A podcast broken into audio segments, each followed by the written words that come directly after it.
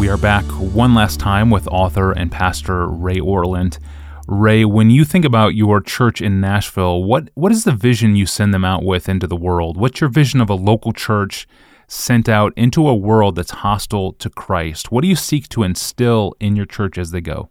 I, I don't try to instill uh, in them a uh, an angry determination to go and defeat um, our city and defeat our nation and and uh, the political purposes of others. I just don't see that as God's calling upon us. But instead, Jeremiah 29 7 says, Seek the peace of the city where I have sent you into exile. And that city was Babylon. It was not a nice place.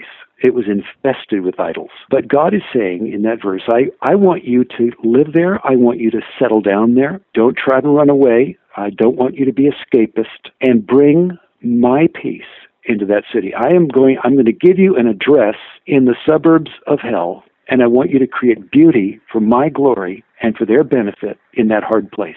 So for us, Tony, um, for Jani and me, one thing it means is we have the privilege of having in our home someone as a long term guest in our home, someone who has been very seriously mistreated and is beginning to put her life back together again. Um, this person does not know the Lord. This person has suffered. And I cannot tell you how joyful it is to us, how we feel we're the ones receiving the gift as, as we want to bring into an environment of peace someone who, who really needs another chance at life.